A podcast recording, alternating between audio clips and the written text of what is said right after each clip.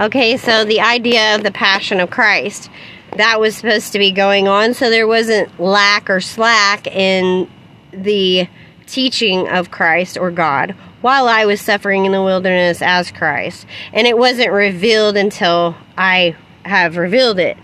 And it's bizarre, it's crazy, whatever, because I'm a woman and you don't know. You really don't know God. You really don't, and that's why I came. God is a spirit. God is an invisible spirit